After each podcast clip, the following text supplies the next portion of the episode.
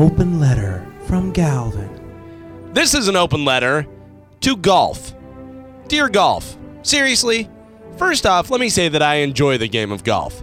But the problem with golf is all the highfalutin rules. Hmm. This isn't an episode of Downton Abbey. It's supposed to be a fun game. You gotta wear a collared shirt, you gotta wear special shoes, you gotta play at a certain speed, and if you don't, there's a guy that sneaks up on you and yells at you to hurry up.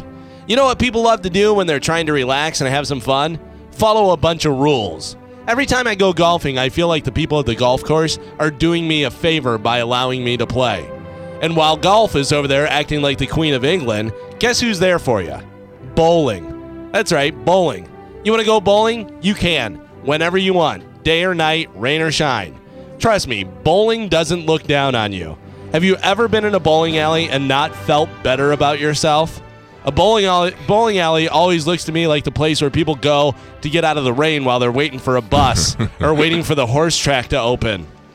If you walk into a bowling alley and your IQ is higher than your waist size, you feel like you hit the genetic lottery. Bowling doesn't make you follow any stupid rules. Sure, they have the special shoes you have to wear, but the bowling alley has them for you, and they're disinfected and they only cost 75 cents to rent. Want to drink beer, eat nachos, and write your name as Ass Blaster on the computer screen that keeps score for you? Go right ahead.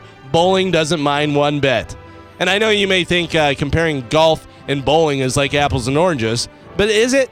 Neither one is really a sport. They're both more like games. Old fat guys can do pretty well at either game, and I've never seen a pro golfer or bowler that looks like Calvin Johnson or Gronkowski.